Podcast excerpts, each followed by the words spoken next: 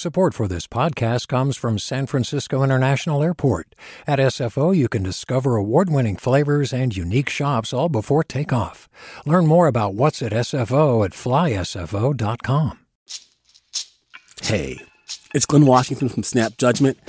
And if you love what you're hearing, and I know you love what you're hearing, please consider becoming a KQED member get special access to cool events, behind the scenes footage, and so much more. Plus, you'll sleep better at night knowing you did your part for the community you depend upon. It's in you. Please be in it. Visit donate.kqed.org slash podcasts to sign up now. That's podcast with an S. Thanks. From KQED.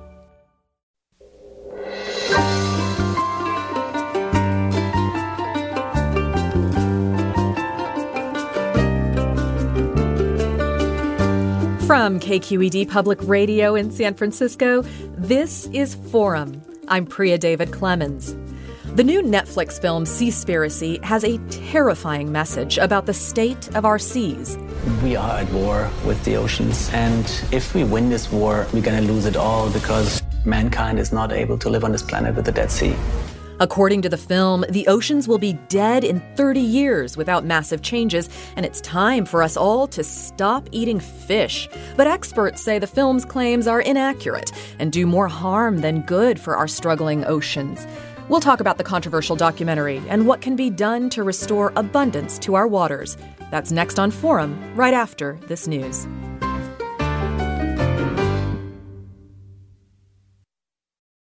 Hello and welcome to Forum. You've heard a wide array of voices since Michael Krasny retired as we search for our next permanent host for this hour. This week, you get me. My name is Priya David Clemens, and I have to warn you, I'm a rank radio amateur. I typically work on our TV side hosting KQED Newsroom, but since that show's on hiatus, I get to be here. And yes, I've done hella broadcast TV, but I've never hosted a radio show until, well, right now. Here we go. Netflix is making big waves with its recent movie Seaspiracy, which looks at the true cost of seafood. It highlights massive issues that range from overfishing to pollution to slavery. The documentary has succeeded at causing many of us, myself included, to question if we should be eating fish at all. Critics say while Seaspiracy does shed light on major problems, it also regularly exaggerates the facts, and it comes up with an untenable solution. Joining us now are Alan Lovewell, the founder and CEO of Real Good Fish. Hello, Alan. Hi, Priya.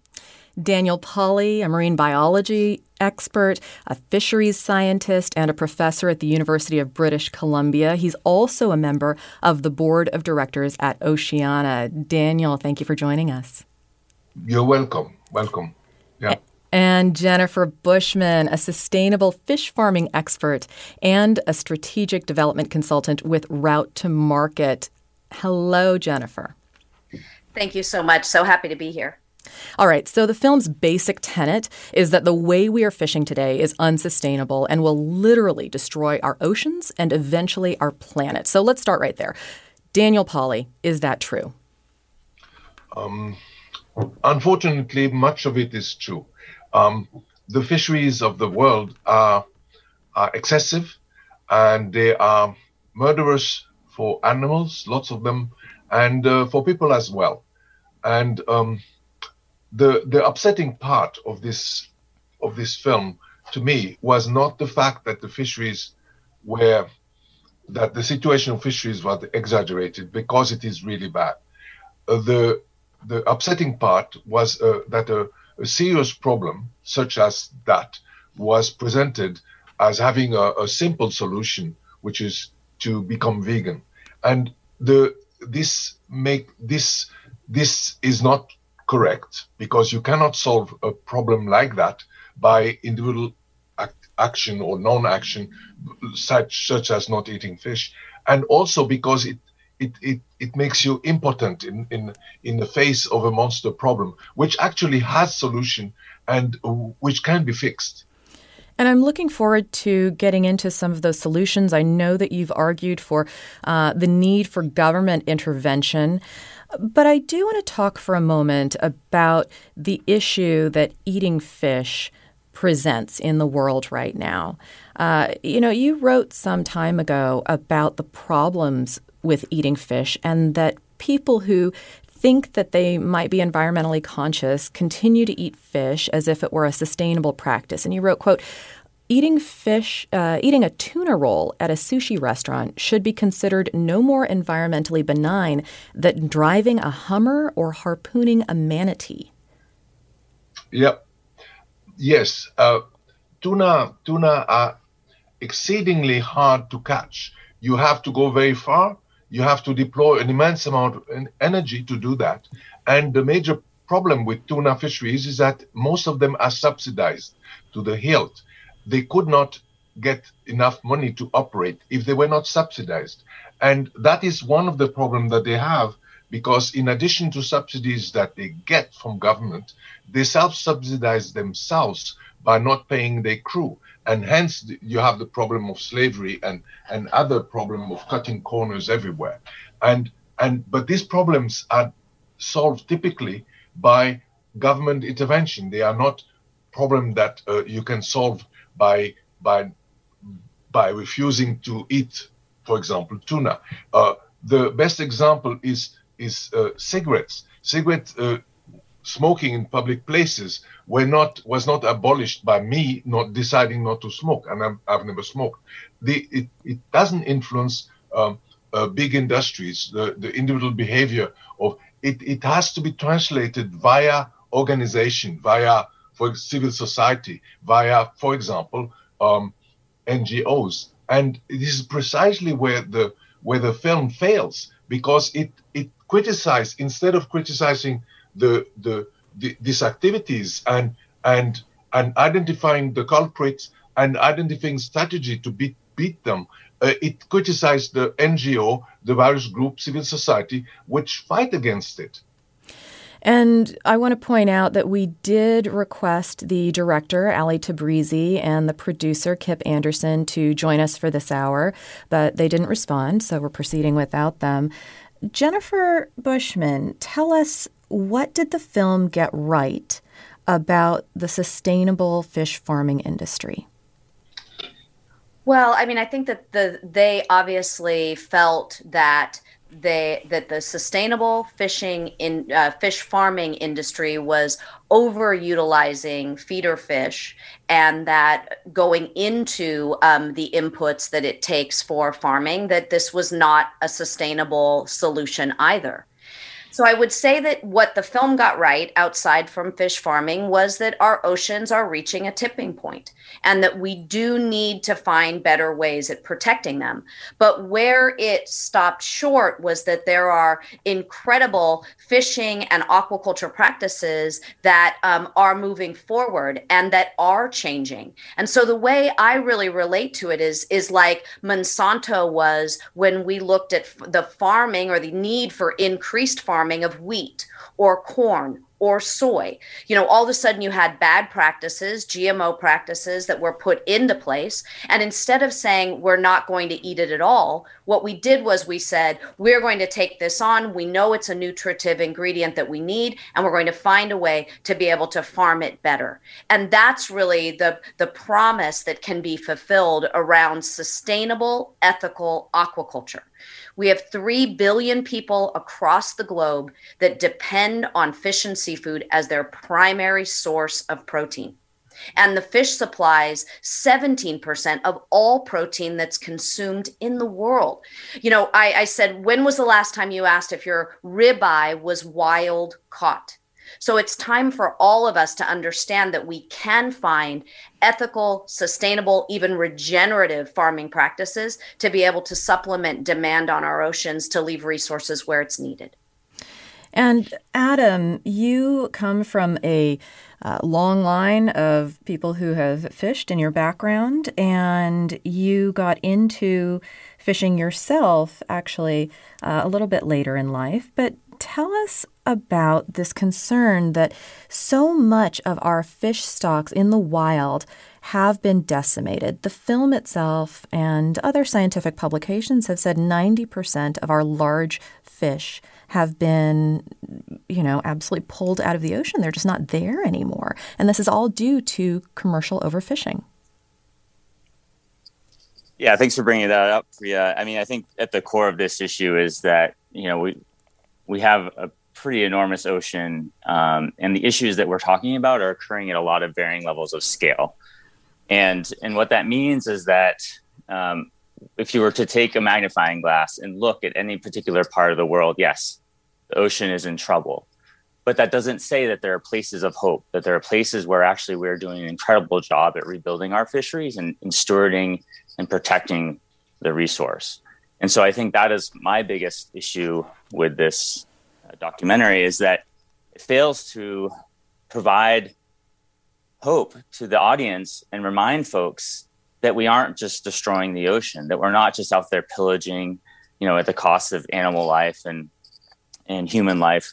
Um, there are those instances, absolutely, and then it's it's troubling. Again, industry and NGOs have aligned themselves, and governments have aligned themselves to take these issues on head, take these issues head on. Um, but it's incredibly important to remember that in doing that, we are finding solutions. In doing that, there there's hope.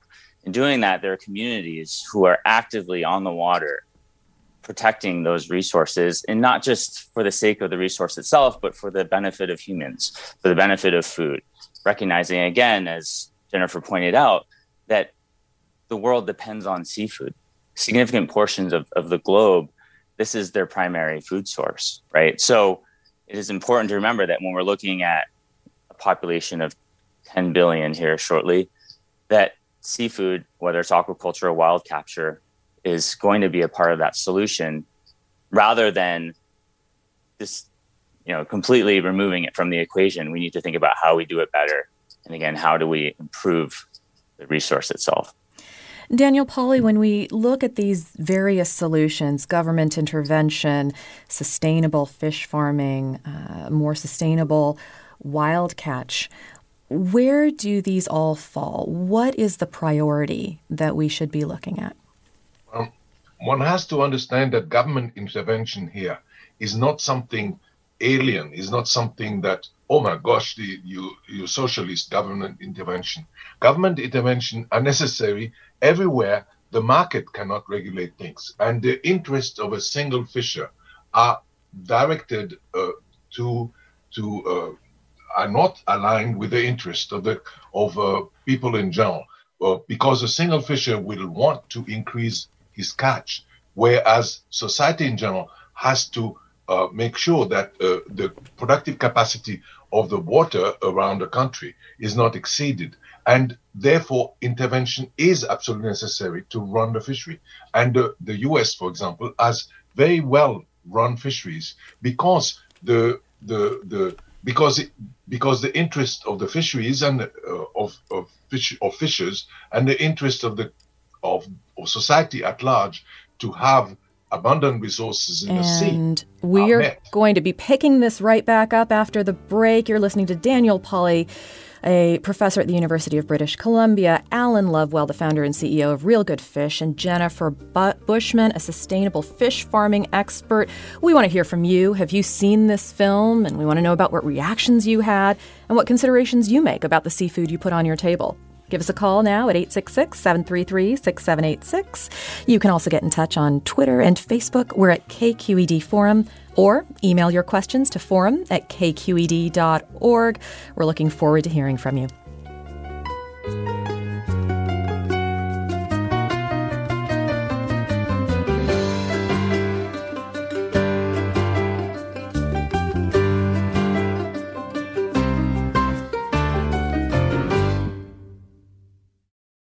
Support for Forum comes from San Francisco Opera. Set 10 years after a school shooting, the critically acclaimed opera Innocence takes us into a complex emotional journey where our understanding of innocence and guilt is constantly upended. Kaija Saariaho's ethereal score collapses the past into the present as a community of survivors grapple with how to move forward. Don't miss the highly anticipated American premiere of Innocence, June 1st through 21st. Learn more at sfopera.com. Welcome back to Forum. I'm Priya David Clemens. We are talking about the true cost of the seafood industry and the controversial Netflix documentary Seaspiracy. Uh, needed to interrupt Daniel Pauly just going into that break. Please, uh, if you'd continue, sir. Um, I was pointing out that the interest of a single fisher or a single firm uh, and the interest of society at large to have uh, abundant ocean ocean life uh, are not uh, do not align, and therefore it's necessary for for uh, the state to intervene, for government to intervene. It's similar to uh, driving cars. Uh, collectively, we we don't we cannot have cars racing at incredible speed through the through the city, and but people have may may want to do that, and and the result is that you have uh, reg- regulation about how fast you can speed, you can you can drive, and uh, similar similarly, you you you must uh, run fisheries, you must manage fisheries, and uh, the point is that in many countries of the world, they are not managed. They they are not managed, and the result is the mess that we have seen uh, that that we have seen in this movie. But uh, to conclude uh, from this mess that the only way it can be it can be managed, that you can sort out this mess is is not eating fish is completely absurd it's like saying that traffic can cannot be regulated, uh, uh, speed cannot be regulated, and we, we should all walk. And Julia, I want to point out a very important piece about regenerating our oceans with wild caught fish and the importance of that to our ecosystem. Could you talk a little bit about what it would take to restore abundance to our oceans in terms of wild fisheries and how sustainable fish farming makes that possible? Well, we know that demand is going to grow and we've talked about the billions of people whether it's whether it's indigenous communities, we have island nations, many many cultures around the world that rely on a sustainable fish supply, the majority of which comes from wild capture fisheries. And so when I look at what it means to be able to put different types of ethical, sustainable, regenerative aquaculture into the water, it is one where we really can fill the gap in the same way that we've managed to fill the gap with other types of food production. The reality is, in the United States, we're already eating the majority of the fish and seafood that we eat is farmed. And so the question now is how do we raise that that expectation, get educated around what feed models are, what types of species that we eat and really support those farmers that are best in class that are doing a great job. And what it means, Priya, is we have to be more educated. It means we're going to need to know a little bit more about where our food comes from.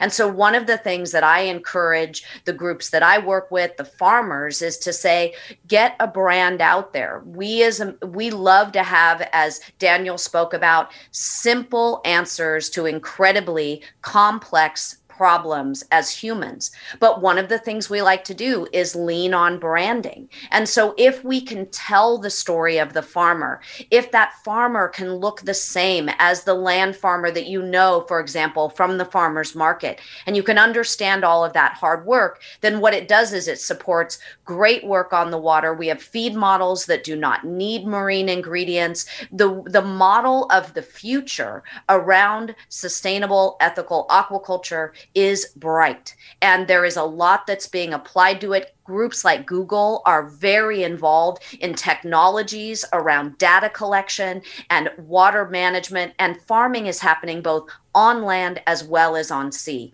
So, this can be something where we can get price lowered. We can develop more aquaculture even in the United States. And what I feel like is it can make fish and seafood even that much more accessible so that we can fight nutritional injustice and be able to put an incredibly important nutritive ingredient on the plates of those that need it so badly. I want to go to the phones now. We've got a caller, Tom from Marin. And Tom, uh, you want to talk about sustainable fisheries. Yes, I um, I live in the Bay Area, but I travel to Alaska every summer to fish commercially for salmon. And I just think we should do a better job of holding up some of the examples the U.S. has done in sustainable fishing for the past uh, many decades. Um, Bristol Bay, Alaska, for example, largest sockeye salmon fishery in the world, and basically um, the fishery is growing in size. The harvest is growing. Um, the past 30 years, it's increased 30 percent. So this is a model that we should show to the world that uh, it is possible to have sustainable fisheries, and it's just a myth uh, to say otherwise. And and Tom, did you get a chance to watch the documentary, and what were your thoughts on it? I did, and uh, it just reminds us that in the information age, sensationalism sells. That's what gets the eyeballs, and uh, it's just unfortunate that that um, damages the true message that there are major problems in the international fishing fishing industries, and we need to focus on how to resolve those problems, whether it's geopolitically or uh, otherwise. Tom, thanks for your call. Alan, um, as the CEO of Real Good Fish and with a lot of uh, time in the water and your experience, what do you think of Tom's comments about sustainable fisheries and where that can be done? Yeah, I think Tom did a great job at, you know, sort of illustrating where, you know, we need to celebrate a lot of instances of, of success. And to be honest, here in the United States, um, we are lucky, we are privileged in a sense that we have actually done an incredible job at rebuilding our fisheries. Now, there's no question that in the you know industrial age and an era of overfishing that we did incredibly uh, incredible harm to the oceans and to its resources, and that was you know again through World War One, World War Two, you know, feeding armies. You know, we were really sort of exploring the limits of, of the ocean in that sense as a food source. Um, come the 70s, 80s, we really took a a, a sharp turn and said, "Look, we gotta we gotta fix this problem." And, and, and there was a global call to action through the UN. The, the law of the sea was a was a paramount, um, you know, effort to extend our protected waters up to 200 miles for any given coastal community or coastal country. Um, the United States, in addition, uh, put together the Magnuson Stevens Act, which is the cornerstone of sustainable fisheries in this country. And what it, it dictated, what it demanded was that every fishery that we are harvesting in this country is managed by a thing called MSY or maximum sustainable yield. Mm-hmm. And what that means is that we are scientifically assessing these stocks to ensure that we're not pulling out more fish than the fish are able to reproduce themselves, in addition to feeding the ecosystems that depend on them in it as well. And it's working. And as Tom pointed out, it's working in Bristol Bay. It's working here on the California West Coast with the West Coast groundfish, a fishery a few decades ago, which was declared a national disaster. Um, there was really no hope to be seen. They thought that the fishery wouldn't rebuild, even with all these management actions, until 2050 or so.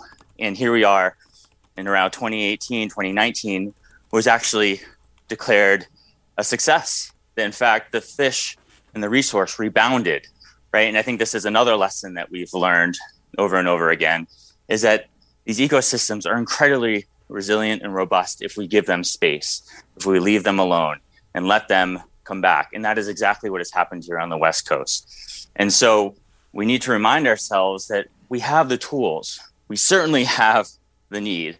Um, we, you know, there's no question that sustainable fisheries and a more sustainable relation to the ocean is necessary. It, it's un, without a question. Um, but back to you know what Daniel was pointing out that we have to look at this at a solution mindset. To not be part of the problem is different than being part of the solution. And, and so it's, you know, important to highlight these success stories because that is where we should be putting our energy. That is where we can find the light. And that is where we can, you know, recreate these instances through our learnings and through our scientific methods and through our policy and management, our conversations, our dialogues, and, and make these things successful. Thanks. Let's go to the phones again now. We've got caller Julia, uh, who is eight years old, calling in now. Julia, hi. Hello. Hi, Julia. You have a question for us? Or a yeah. comment? Yeah. I made a donation uh, in November to Oceana. So I'm wondering what do they do with the donations that they get from other people. Well, what they do with donations? Okay, let's find out. We have Daniel Pauly, who is a board member at Oceana. Uh, Daniel, would you tell us a little bit more about the stated goal of Oceana? And as Julia asked, what do you do with your donations? The stated goal of Oceana is to rebuild fisheries, exactly like Alan described, to rebuild fisheries in the world. And uh, it, it includes the world, the, the Oceana includes the US, the EU, the European Union, um, uh, several countries in uh, South America, Peru, Chile, Brazil, and one country in Asia, Philippines, and and Belize. I've almost forgot. So in these countries, we have teams that have to be paid that work uh, to push legislation that will do the same thing as the Magnuson Stevens Act has done in the US. Enable enable enable the fisheries to be regulated, enable abundance to be restored, enhance the fisheries to be to become sustainable and uh, to earn more money actually. And it it it works because many NGO they work with small fishers community, which which is a good idea. But actually, not many NGOs work at the level of countries, uh, legislation, parliament, uh, Congress, and uh, to change legislation. And uh, with regard to aquaculture, for example, Oceana has uh, uh, cleaned up, help, helps clean up the the use of antibiotics in in um, in Chilean aquaculture. They use lots of antibiotics, make everybody sick, and this is very dangerous. So Oceana, specifically in in there, uh, fights against anti- the use of antibiotics in in um, in uh, aquaculture. So in each country, uh, it has been possible to identify to identify issue that uh, the major issue that keeps the fishery down and to work against it. For example, in Belize, we have managed to to forbid trawling. Uh, trawling is a very very r- wrong way to harvest fish and uh, very destructive. And we have abolished trawling, and legislation has been passed that makes it illegal to troll. Uh, also, we work toward uh, toward. Uh, uh we have a plastic campaign. We have uh, against plastic, obviously, and we have various campaigns. So the money is used to pay the people who fight to for to clean up the ocean and to improve the the the, the state of this exploited stocks so that everybody benefits from it, from the the fishes to the animals that live in the ecosystem uh, together with the fish. Thank you for that answer. Julia, do you feel your question was answered? Yes. Definitely. Okay, great. Well, thank, thank you for you. your time today. Uh, we're going to go to a comment now. A listener has written in saying, I watched the documentary. I found the film alarming, but I think the overall point was that the main problem is large scale fishing and that the oceans can rebound amazingly quickly if we just give them a chance. The call to stop eating fish is valid, but it will only be for a short time during which we can review our fishing practices. I do not think small scale fishing needs to be affected by this. And let's take another call now. I'd like to hear from Bobby. Uh, Bobby, you're in San Francisco and you have some thoughts about land based aquaculture. Yeah, I thought that the, the movie didn't really touch too too much on land based aquaculture, and I know there's a lot of uh, pretty exciting technological advances uh, happening as it comes to land based aquaculture and water treatment uh, specifically uh, in shrimp. Uh, I've been hearing a lot about. Um, and I wondered if the uh, panel had any comments about the future of land based aquaculture. It feels uh, like a, a, natural way to boost an economy, but also boost production of one of the most highly consumed um, pieces of seafood there is in the country and in the world, which is shrimp. And Jennifer, not surprisingly, I'm going to go to you with this uh, comment from Bobby. But before we do that, I want to write, uh, read another message that came in from Annie. She says the only sustainable fish farming are closed system, carbon neutral, multi trophic, land based fish farms. Don't be fooled by today's misleading show. These farms and this highly litigious industry infuse the ocean with harmful pharmaceuticals, fish pathogens lead to inevitable non native fish escapes, attract and kill birds and ocean animals, and are associated with slavery, murder, and mafia like corruption. This certainly makes it sound like you don't want to go towards sustainable fish farming at all. Well, I mean, that's the old. You know, I always say there are so many things that have been looked at that are dusting off the old playbook. And what I would really encourage her to do is look at what is happening um, on farms such as Kvarøy Arctic. You have a third generation family farm in the Arctic Circle that has never once used antibiotics or chemicals.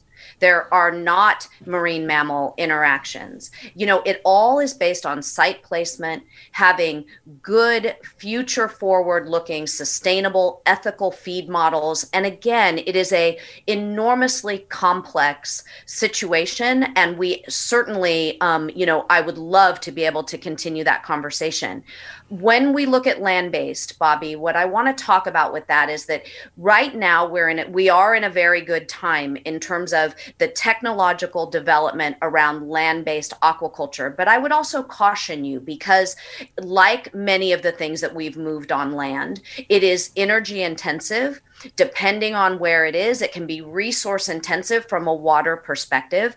I would suggest aquaculture actually has less slavery issues, to be honest. And again, we're talking about those that are not commodity, but that are rated at the and recommended at the very, very highest standard. So it's going to take all inputs to be able to get that seat at the table at the future of food. And so when we look at this, it's going to not be a single solution that is in going to ensure food security. Rather, it's going to be reserving healthy proteins and nutrients for all of us. So we have to improve, we have to strengthen, and we have to scale all of these systems, including aquaculture. So it's not painting a black or white portrait. There are incredible land based farms right now. Superior Fresh is one that is in Wisconsin that is providing a land based multi-trophic system with vegetables, greens, as well as salmon that's going to Festival Foods, which is local, a huge local grocery group. So it sounds that's like the industry is certainly improving. Uh, and we will get back to that. We have a lot of callers to get to and a lot of comments. If you're just joining us, my name is Priya David Clemens. You're listening to Forum, and we are talking about the true cost of the seafood industry and the controversial Netflix documentary Seaspiracy with Alan Lovewell, the founder and CEO of Real Good Fish, Daniel Pauly, a marine biologist, fisheries scientist and professor at the University of British Columbia, and Jennifer Bushman, a sustainable fish farming expert and strategic development consultant with Route to Market. We want to hear from you. Have you seen the film Seaspiracy? What reactions did you have? And what do you think about when you consider what seafood you put on your table? Give us a call now at 866 733 6786. That's 866 733 6786. You can also get in touch on Twitter and Facebook. We're at KQED Forum. Or you can email your questions to forum at kqed.org. We'll be right back after a quick break with caller who says, I liked the movie and thinks this show is missing the point.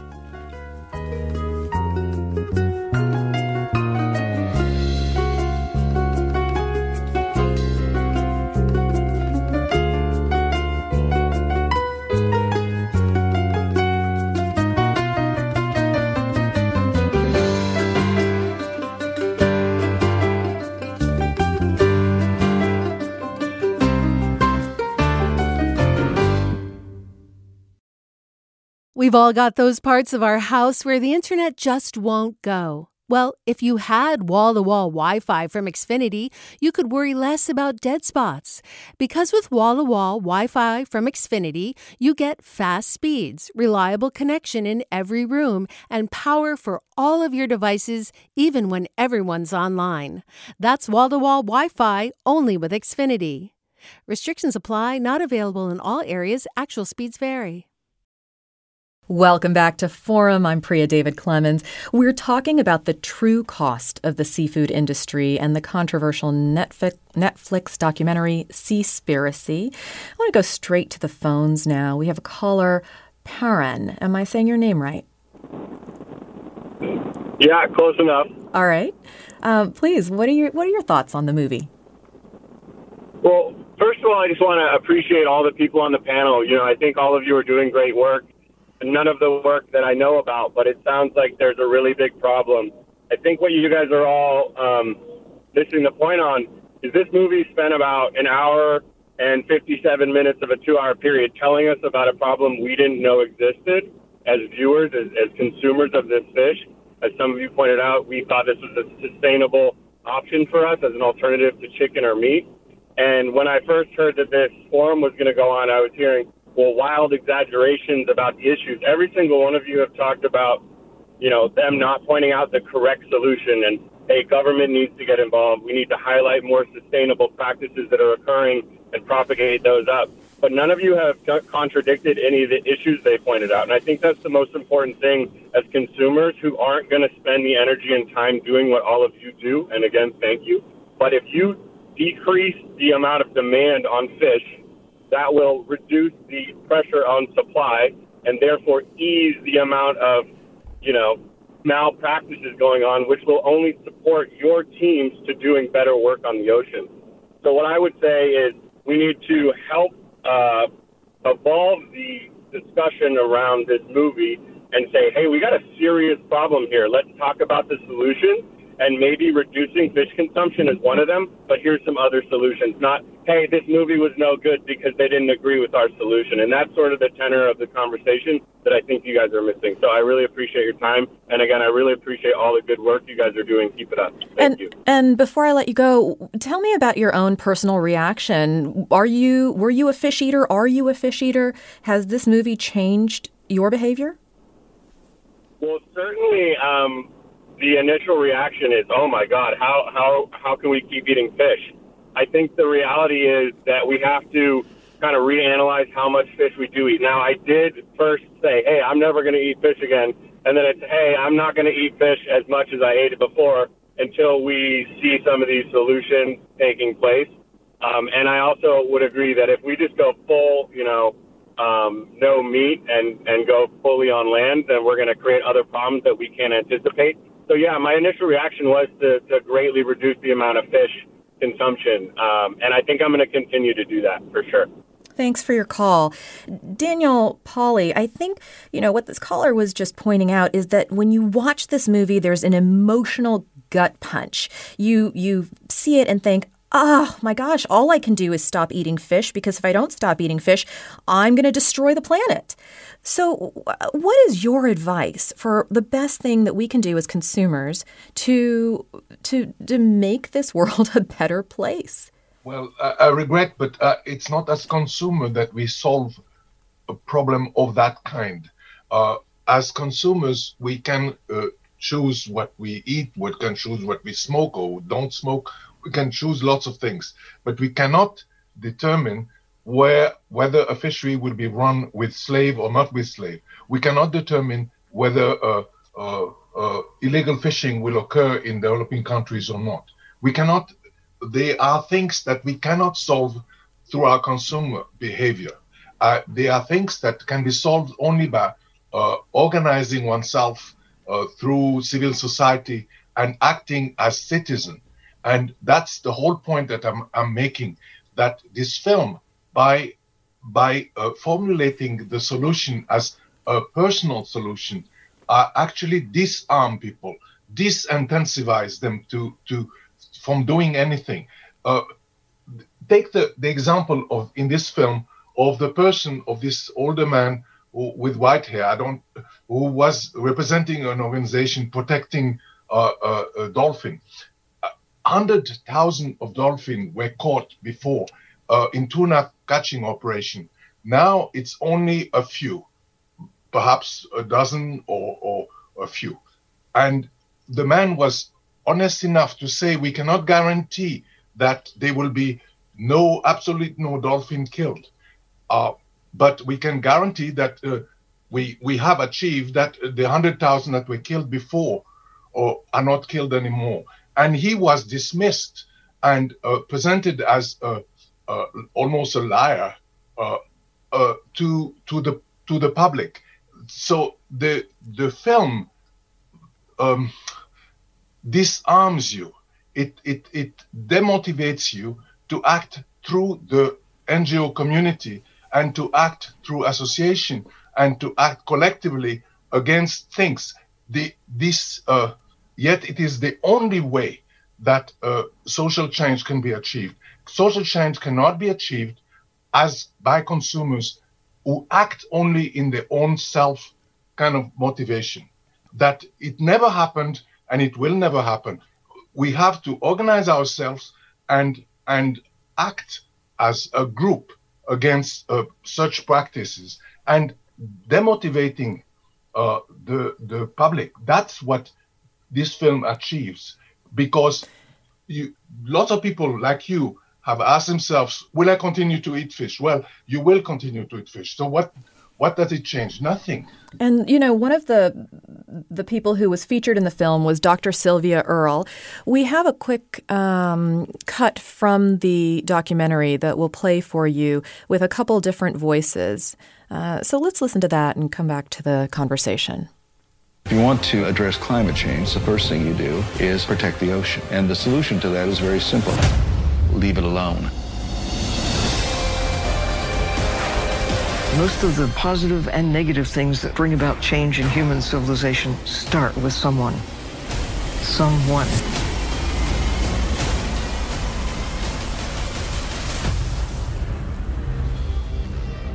So I think some of the argument here is that yes, governments need to do this work. Governments are made up of people and they are pushed by people. Uh, Alan, could you talk with us a little bit about your thoughts on this matter? That there are major problems out there that shouldn't be whitewashed by simply talking about the solutions, because maybe the solutions aren't enough. Yeah, I appreciate the caller's comments, and you know, I think again, this.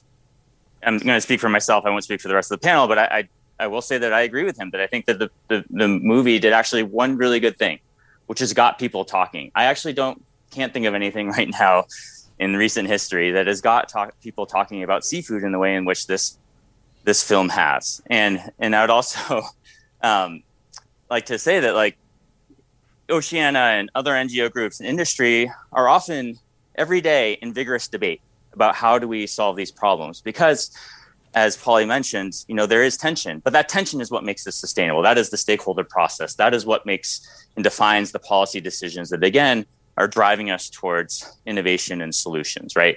What's funny about this this movie is that it put us all on one side actually. Like we're used to being in tension in, in a good way. But, you know, and, and as the saying goes in policy, if you're not upsetting someone, you're probably not going doing a good job, right? And so, what's what's again funny about this is that here we are, you know, actually on the same side of the fence, saying, look, seafood is a solution. And yes, the problems can't, you know, be overstated, but the way that the film presented those problems was was malicious at best. You know, it was really, you know, presenting false information. The research that they was presenting in that documentary was actually not true. Um, the interviews that they conducted in that movie were heavily edited, and the folks that were interviewed are actually ashamed of what was what was presented in that film because in those two hour conversations and being distilled into you know a couple sound bites the full narrative wasn't captured. And the, and the narrative that, that was captured was the one that supports this you know this vegan propaganda. And i have no problem against veganism and i agree. We should be eating more vegetables less meats. I think a lot of people are understanding you know the, the role that you know um, meat consumption has in climate change and in the environment but to assume that we can all and should all strive for a vegan type diet, I think is is incorrect. We have to understand again, the core issue here is that the ocean is complex, and therefore the solutions are going to be complex as well.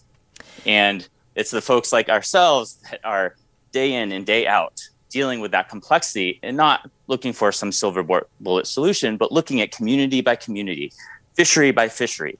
And I will say one last thing about you know Pauly's statement, which I disagree with, which is that I absolutely believe that the consumer is empowered. I absolutely believe, and I think that is what Seaspiracy was trying to do. They were trying to empower the consumer to change their diet to stop eating seafood. And I would say, in the same tone, I think the more successful strategy is to empower the consumer to eat and find sustainable seafood. That's why what we do and what we're all about is traceability. We're all about supporting fisheries that are managed well, um, supporting diverse diets, getting people to eat more than just tuna and salmon, you know, getting people to eat species that they've never even had before, and even furthermore, eating species that are lower in the trophic level. That is things like anchovies, sardines, herring, things that actually, if you look at the science, are actually better to eat and less impactful than a lot of vegetables, right? And that's a whole nother conversation. Mm-hmm. But fundamentally, we have to understand that diet and food and food systems and the way it inter, inter, intersects with the environment in our societies is complex and we cannot we cannot oversimplify that because that is where we're going to run into more trouble uh, and then you know than what we're doing right now so you argue for better types of seafood consumption. I want to go to Jennifer now. And Jennifer, I'm going to read something that is on your website. Uh, you've written Seafood consumption has nearly doubled worldwide in the last decade, but fish stocks have not kept pace. Sea life at all levels of the food chain is at risk. Although plastics and other environmental issues have harmed the ocean, nearly all of this depletion can be drilled down to one thing consumption. And yet, you argue for increased consumption of fish to fix this problem, which seems kind of counterintuitive. Well, to say the I least. See, but I see the solution as again, do you sit at a restaurant and ask if your ribeye was wild caught? No one does. We have a balance, obviously, in our food, and we should not have consumptive entitlement when it comes to eating ocean resources you know we i work i'm on the board for the marine mammal center. Obviously we're concerned about whether or not cetaceans and marine mammals have uh, you know the resources they need to be able to sustain their diet. So i am an i am a sustainable regenerative ethical water farmer champion and we can do that through in the bay area we have things like oysters and mussels and things that will filter water to help us fight the effects of climate change in our backyard everyone we have monterey bay aquarium Seafood Watch, which has, you know, not very many places where I speak. Can I say, you know of this organization, you trust it, you visited the aquarium when you've gone there as a school kid, you know the hard work that they have 20 years of quantifiable data and improvements that they're working on worldwide. And it wasn't just Oceana that brought up the antibiotic issues in Chile, which there are for salmon farming, but then the then Chile and the industry made a commitment to Seafood Watch to cut that antibiotic use in half by 2025. That's where those dollars, those foundation dollars, are going. So, what I'm saying is that yes, we need more fish and seafood. We need more access. We're going to need it because it is the lowest carbon footprint and the lowest input of any protein that we can get on the planet when we grow to a to a population of 10 billion by 2050 but aquaculture already is and it will be a continued part of the process. And so what i feel is that right now it's sort of like fair trade coffee. You know when fair trade coffee was introduced the beginning of which was in california it was available at Bi-Rite and it was very expensive two coffee producers were fair trade certified. Now, fast forward, since 1995, even Costco requires that all of their coffee is fair trade certified. So when you think about ratings, certifications, recommendations, you can look for things like the fair trade logo on seafood and know that you can eat it sustainably and ethically. So it's really getting engaged in your food and supporting those actors that are doing the right thing. Holly writes in Let's not forget that in addition to industrial scale fishing, the oceans, which supply 50% of the oxygen we breathe and absorb most of the, co- of the carbon dioxide pollution we emit, are suffering from other problems and provide more than protein. And um, I'd like to also go to one last caller in this hour, and that would be Bronson. Bronson, you're calling from Danville. Yeah, hello everybody. It's uh, great to be on. Um, the uh, the Netflix documentary really. Um, can, you, can everybody hear me? Yes, thanks. Okay, just making sure. Um, the Netflix documentary really impacted me in a lot of ways. Um, I realized that some of the data may be trumped up, but you know the thing is, is since I was a a small boy watching Jacques Cousteau, we've been talking about how we need to, you know, act more responsibly with our oceans. And today we're having the exact same conversation. We're, we're talking about, you know, how we're doing positive things and, and, and dolphin safe tuna and, and, you know, nets in the ocean. I was totally shocked to hear that 46% of the plastic in the ocean is fishing nets. So these people on their boats aren't even cleaning up after themselves. But it's not so true. we can't regulate and and how is that not so so I think some f- further research has said perhaps it's it's 10% instead of 46%, but nevertheless it does seem like a large amount of plastics that are coming into the ocean. It's certainly a concern. We only have just a couple of minutes left and before we go I'd like to get from each of our panelists one thing, one action that you would say we should take in order to uh, restore abundance to our waters? Daniel, let me start with you. Uh, if you can quickly give us your piece of advice. Yeah, but I don't really know who, who we is. I told you why the the idea that uh, consumers can change things as consumers um, is not sound to me. And the intervention I can mention that would help most with fixing problems in fisheries is uh, abolishing subsidies and introducing le- legislation such as the Stevenson, uh, the Magnuson-Stevens Act throughout the world.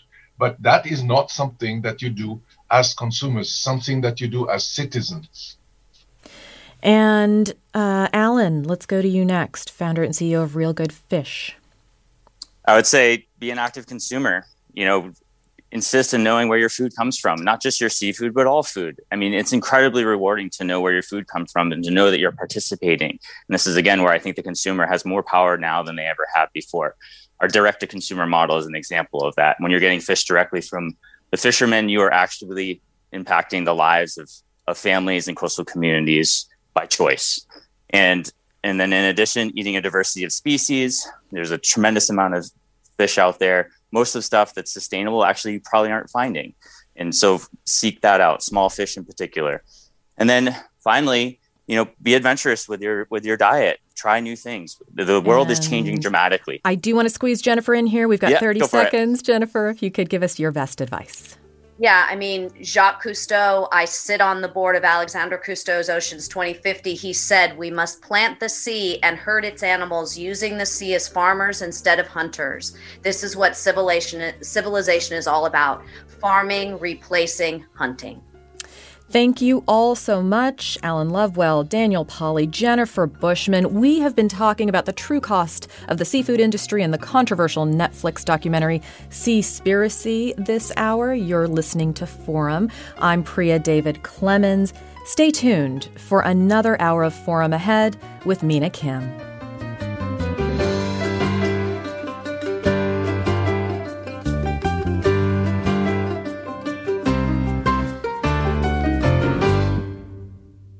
Funds for the production of Forum are provided by the members of KQED Public Radio and the Germanacos Foundation and the Generosity Foundation. Support for Forum comes from San Francisco Opera. Set 10 years after a school shooting, the critically acclaimed opera Innocence takes us into a complex emotional journey where our understanding of innocence and guilt is constantly upended.